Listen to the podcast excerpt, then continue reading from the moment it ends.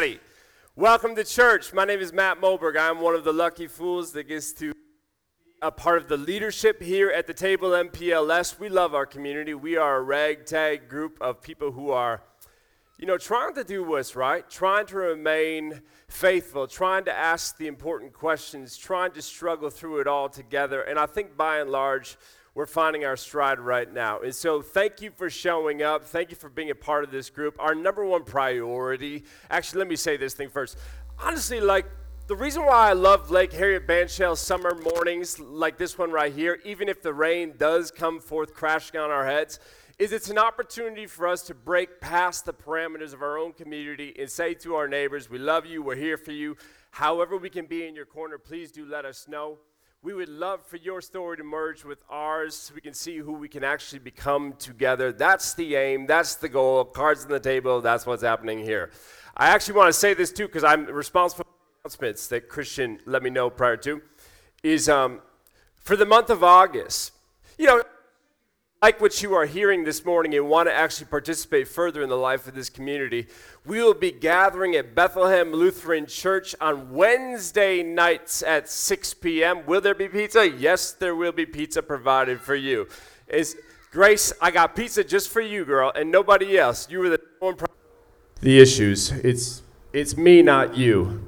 Um, but the last word I want to say is that really is our intention is that we are a community that through the you know, sometimes we're sprinting and sometimes we're stumbling, but all times we are trying to be a benevolent and generous expression of the Christian faith, which I think if we are soberly honest right now, we would recognize we are in desperate need of.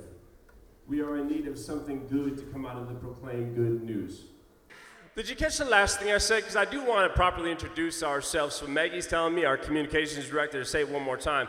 We are a community through technological struggles and everything else that is setting out to together embody a benevolent and generous expression of the Christian faith, especially right now in this time that we are in, because we recognize that the church is in need of that. We, we need a gentler face of the church. We need a church of empathy and compassion. And so we're setting out to do so. If you don't believe me, case in point, last night my wife and I, I was just telling Nancy Hirschfeld about this because, um, well, actually, I don't know how it came up, Nancy, but last night we went to Brandi Carlile. Anybody else at that show at the Xcel? Was it not the most beautiful hour, two hours, three hours that you spent in the past year? Absolutely, it was. It wasn't so pretty though prior to going in prior to going in, I was, I wouldn't say I was like hangry. I was feeling a little bit tired. It's the end of a Saturday. We're at Richfield Pool all day with the kids. I'm just like, I, am at the, I'm on E at that point. We get to the Xcel Energy Center, we park, and I'm realizing, okay, I'm gonna have to walk a few laps to get to the Xcel Center. And this body doesn't exercise often. I don't know if that's painfully obvious to you, but last time I exercised is when I exercised my right to vote last, last fall, I believe. And so it doesn't happen frequently. But we got to there, and when we finally arrived at the center, we got to the door, and there was this long line that we were all standing in. I recognized that, I mean, everyone here is pretty tired. When I looked around, at least cursory glance, everyone looked pretty tired. And to top it off, amongst the fatigue that people are generally feeling and some sense of low level frustration, perhaps at the circumstances at hand and trying to get in to see BC firsthand, there was this preacher who was there who had a bullhorn in his hand, and he said, If you think you are tired, you wouldn't imagine how tired God is of you. Oh, God is so sick of you. His stomach turns whenever God thinks about you. This man went on and on. And Lauren, I think, my, my lovely, beautiful, faithful wife, my voice of reason in my life, she said, um, Don't do anything stupid like maybe practice a little restraint right here. And I did my best. I gave it a full blown college effort, but I, I was a C student in college, so I know that that was a paper thin effort at best. And so eventually I said, Lauren, I'll be right back. And I went over to this man and I said, I'm just going to ask you, can you please stop shouting at these, all these people on this line, they're tired as is, and they're trying to come here to this concert tonight to enjoy themselves. Can you please stop harassing them, and then acting as if Jesus is endorsing your bullying that you're doing right now.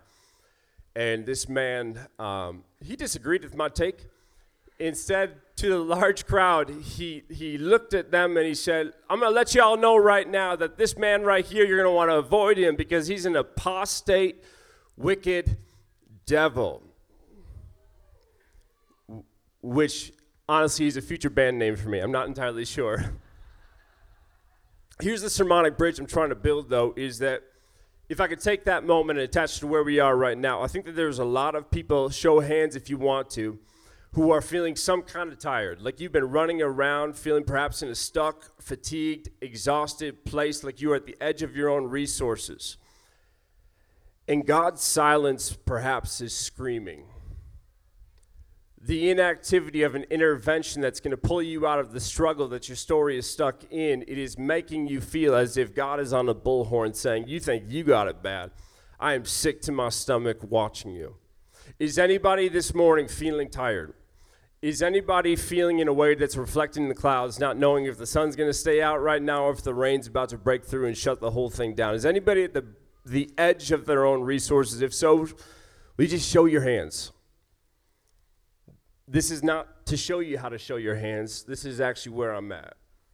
I feel like I'm in a season right now where the demands on me are outweighing like the competencies without me, within me.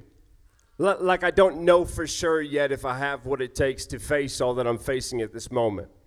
And I'm tired. I'm tired of actually wondering if I have what it takes to face what I'm facing right now. I'm tired of it being this ambiguous ghost that hovers above my head. I'm tired. And so, one of the things I went to a mentor recently and asked him to do, I said, What do you do in those places where you feel like your story got stuck and, and exhaustion is all around you? He said, Well, you're, you're a, a preacher. What is a text that has been helpful for you in the past? And there's one text that came to mind. I want to tell you a story this morning that I know that I've told our table community before. But for some strange reason, in the season that I'm in and the stretch that keeps on stretching, it has been a source of strength, solidarity, empowerment, and I hope it offers you the same. The story is coming out of John 6. John 6, 16 through 21. I like to affectionately call this story the mid late crisis. It's the third cousin twice removed of the midlife crisis, which, after turning 37 a couple weeks ago, I know exactly what that is like. Hello, topics, hair supplements. Hello, like anti aging lotion. Hello. John 16, 16 through 21, it is a powerful story because not only does it provide the theological significance of showing how Jesus has superiority over storms and inclement weather and the situations that we are in, but it has anthropological significance because he says, yes, Jesus is intimate to your story. You who raised your hands, you who said, I'm at the end of my rope, you who said that there is a fatigue that I cannot shake. Regardless if you believe that there is a God or not, or you subscribe to the, the claims of the Christian tradition, this story has good news for you. I'll stop piping it up. It goes like this When evening came, his disciples went down to the lake. They went down there because Jesus told them to get down there. Jesus said, This is our next move. Please go on and make it. Let's go. Tick meets tack meets toe. When the disciples went down to the lake, where they got into a boat and set off across the lake for Capernaum, by now it was dark, and Jesus, he had not joined them. He wasn't in the boat next to them. At that point, a strong wind was blowing and the waters grew rough some familiarity in there already. This is what John says about the disciples in that boat who were, who were rowing when the wind was blowing. When they had rowed about three or four miles, they saw Jesus approaching the boat, walking on the water, and they were scared. And you would be too, right? If you were you would not be scared in a moment like that, I would absolutely be out of mind terrifying. If I was sitting in a boat rowing across a lake and I saw a man toe topping the white caps across the sea, I would absolutely panic. I wouldn't know what to make of it. The, the disciples, they don't know what to do with this. It's either Casper the ghost or Christ the Lord, but the, we don't really know. It's ambiguous at this point right now. So they're completely scared. They turn to one another and go, How is this actually going to get right? How are we going to make this thing actually work with the wind picking up and this Casper approaching us? And then the ghost turns out to be God and speaks to those in the boat and says, it's me. Oh my gosh. Just hitting me right now. Like, I don't know what your struggle is right now, but how much of a gift would it be just to hear God say, It's me, I'm not far, it feels far, I feel disconnected perhaps from your predicament right now, but I'm actually, it's me. What you think is, is a threat to your life is actually the solution. I'm close, it's me, so don't be afraid. Don't be afraid. John says that when Jesus gets into the boat, the boat gets out of the storm. See, I don't know if you picked up on this moment right here, but at the end of that verse 20 through 21, it's a common story. You know, it's one of the more underrated miracles, next to like Jesus having 12 friends in his 30s. I think that's the top miracle of all miracles. But this miracle has weight. And in this story, it says this when Jesus gets close to the boat, and they were about to take him in the boat, what happens next is flyover territory, but don't you miss it this morning. It says, immediately the boat reached the shore where they are headed. Now, a lot of like pillows have been stitched and magnets have been made around the words that Jesus said. It's me. Don't be scared. You're good. I'm with you till the end. But it's the tail end that captures me this morning. When Jesus got into the boat, John says they got out of their battle. When Jesus got into their place, John says they escaped their pain. When Jesus got next to them and grabbed an oar and rowed through the storm at hand, it says that that storm boat became a speedboat.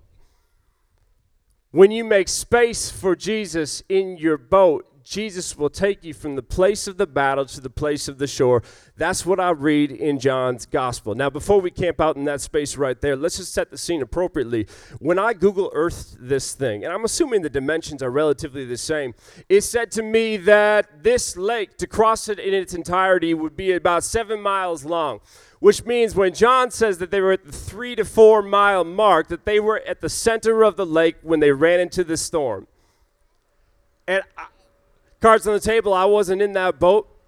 Neither was the writer behind John, but that tends to be how it works.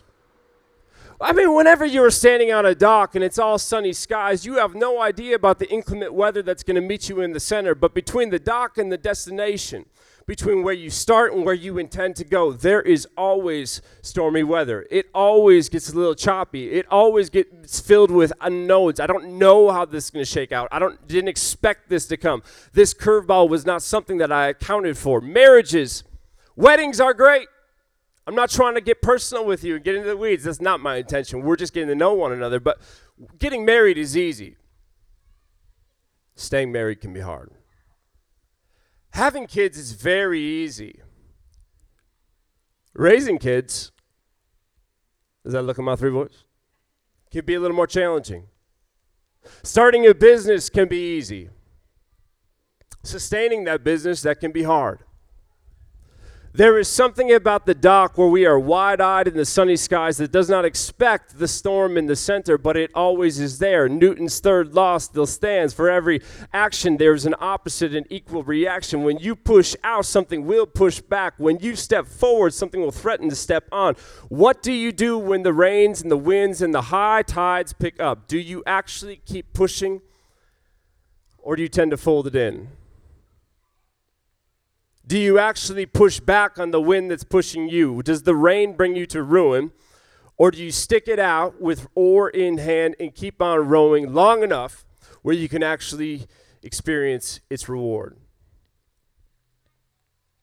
It's an important question. Again, like regardless of your religious affiliation or if you're like that open to the idea of God or if you're like a strict adherent to the Christian faith, I don't care where you stand. The question of when things get hard, do you keep going or do you turn around? That's going to be an eternal, universal question that hangs over each of our heads. And I'm asking it this morning because so many stories have set out on the dock that I've seen sank in the center. So many people have gone out for a particular destination, be it in relationships, be it in their jobs, be it in whatever the thing might be. And so many boats have gotten sunk in the center. What's so with you? I mean, this is why we have January gym memberships and June cancellation fees. This is why we have these things where we are all wide eyed and we'll talk a big game on Insta and Facebook and we're going to do this and then we're going to do that and then we're going to do this. And then the first sign that the clouds start to brew, we fold it in and we go, well, maybe this isn't Maybe we'll actually like blame it on God. Maybe we should go back. This clearly isn't in the hand of God. This isn't in the will of God. And so we turn around. There is not a more universal question, especially just given the baseline information that I received from seeing all of your hands go into the air, where when things get hard for you, when your story gets into a place of stuck, what do you do? Do you push forward? Or do you let the winds that push back on you dictate the totality of your story? So now here's the thing that trips me up about this story is that when I recognize that, when I recognize that not everybody survives the middle, that not every dream gets gets to endure through the choppy weathers in the center, that not every 24 hours of sobriety gets to stretch into 24 days, that not every marriage is able to keep it going, all of those things when it gets choppy in the center. What I recognize is that this text says to me, as I already said to you, that when Jesus gets into your boat, you get out of your battle. Read it once more time. It says that immediately when Jesus got into the boat, the boys got out of their battle. And the only reason why you're not on your feet maybe even on your bench singing songs of celebration and praise and really letting your hair down right now is because even though it may say that in scripture that hasn't been true in your story it may say that when Jesus gets into your boat, when you offer up a prayer, when you say, Yes, Lord, come and take me for what you will, God, do what you need to do. In our story, we have friends that still died from cancer. In our story, even if we pray for the depression to go away, that depression can still stay. The loneliness can still linger. The hardships still endure. So, what do you do with your story in light of this scripture when the scripture says that? How do you make sense of this? This is a question that I took to one of my seminary professors, and I said, I guess I'm just kind of struggling right now because I like to believe that I'm a person of transparency and honesty, and I pursue these things of integrity at all costs. But, like, if I were to read John 6 and I told people about how Jesus got into a boat and then they got out of their battles, how if you say yes to Jesus, all of your stresses and anxieties and worries and burdens, whatever they may be, they immediately be eviscerated, I would be lying to each and every one of you. So, how do I make sense of that? How do I make sense of Jesus getting into their boat and all of a sudden they're out of their battle? What my professor said to me is maybe ask a question about when he got into the boat. So I went back to the text and I asked a different kind of question. He said, You know, they saw Jesus toe tapping on the waves and defying the laws of buoyancy, but that's not necessarily when Jesus for sure got into the boat. Just because they saw Jesus on the waves doesn't mean immediately that Jesus got into the boat. What if Jesus didn't go into their boat in the center of the storm? What if Jesus didn't get into their boat until they got to the shore? What if Jesus didn't climb on board next to all of the disciples who were straining, who were rowing with shoulders burning, who were concerned with all kinds of doubts and fears? What if Jesus let them strain their way through that storm so that he could meet them close to shore? And when he got to the boat, they were almost already on the sandy shores. Just ask the question what if? What if Jesus is understanding what every healthy coach and every healthy parent and therapist intends to try to tell you in your life, in your struggles, in your storms, whatever they might be, Jesus understands that if he spares you of your struggles, he's going to strip you of your strength, and that's not what love would ever do. Now, I'm not saying that your, your problems are actually gateways to possibility and providence. No, lies. Problems are problems. What I'm saying, though, is that they're not just problems. What if the things that you are facing are not just coming to end you, but also to equip you, not just for this storm, but the storms that are coming?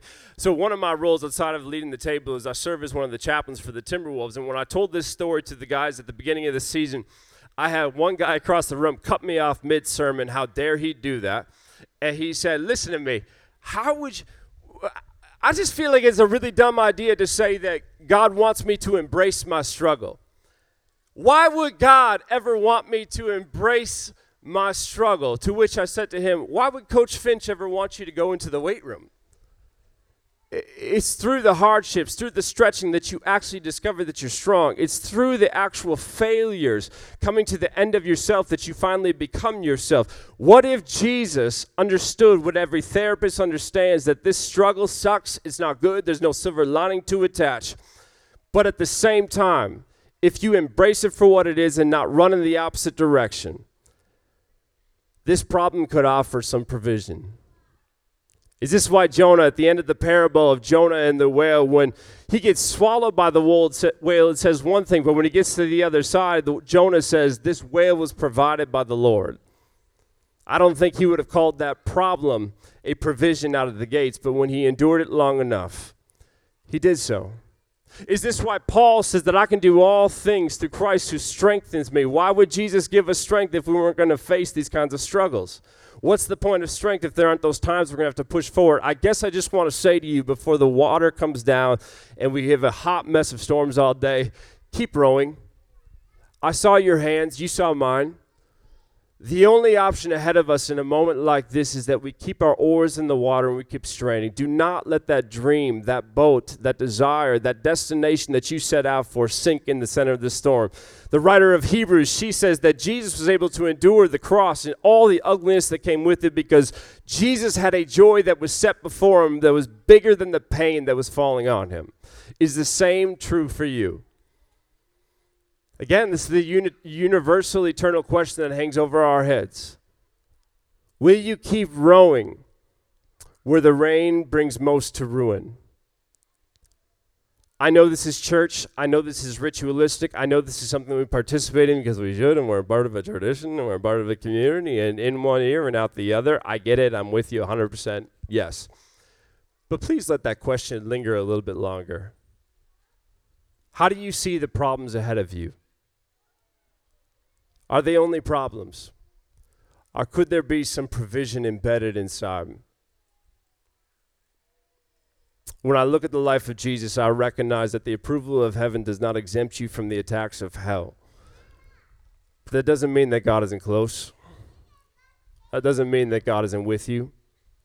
That doesn't mean that God hasn't provided a joy that is bigger than the troubles in front of you. Will you pray with me? Jesus, you are good. Jesus, you are our center. You are the place that we orient our lives around. Give us the strength to see our problems as more than problems, to not belittle, belittle, the damage and severity that comes with each, but to recognize, God, that there might be something that I can extract from this more than just grief and pain and agony. There might be something for my strength. There might be something for my power. God, give us the courage to stop asking you to take us out of our battles and the wisdom, God, to ask you to help us to see what's inside of them. You are with us, you are for us.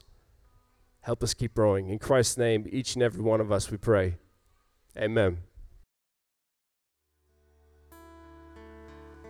Uh, listen, before we go, let's benedict ourselves out of here. You know, I was having this memory as we were singing that song, thinking about the question that hangs over our heads where I was in this AA group a year ago today, and this lady came in and she had had multiple, this is my first 24 hour sober type moments, but she had a different, there was a different thing in her eyes this day when she said, You guys, I finally figured out that in all of the struggle that is ahead of me right now, all of the weight that I feel on my shoulders, if God was just trying to get me out, if God was only concerned about me having big finishes, God would never be able to grow up into who God wants me to be. Embrace where you are. Stories struggle. It's a universal experience. What do you do with the pain that you are holding? That's the number one question I want you to ask yourself as you head home tonight. But here's the reality Will you please stand up and hold your hands out and receive these words from the heart of God? This is the thing that we say at the end of every table service because, regardless if you found anything helpful or whatever inside the sermonic content, please hear this. This is our number one priority that you pick up when you spend some time with us. Friends, no matter who you are or what you've done, who you love or what you've lost, where you've gone or the places that you've stayed, know that there will always be a seat for you at the table because you are the beloved child of God. And beloved, you belong. I love you guys. Go in peace. Get out of the rain.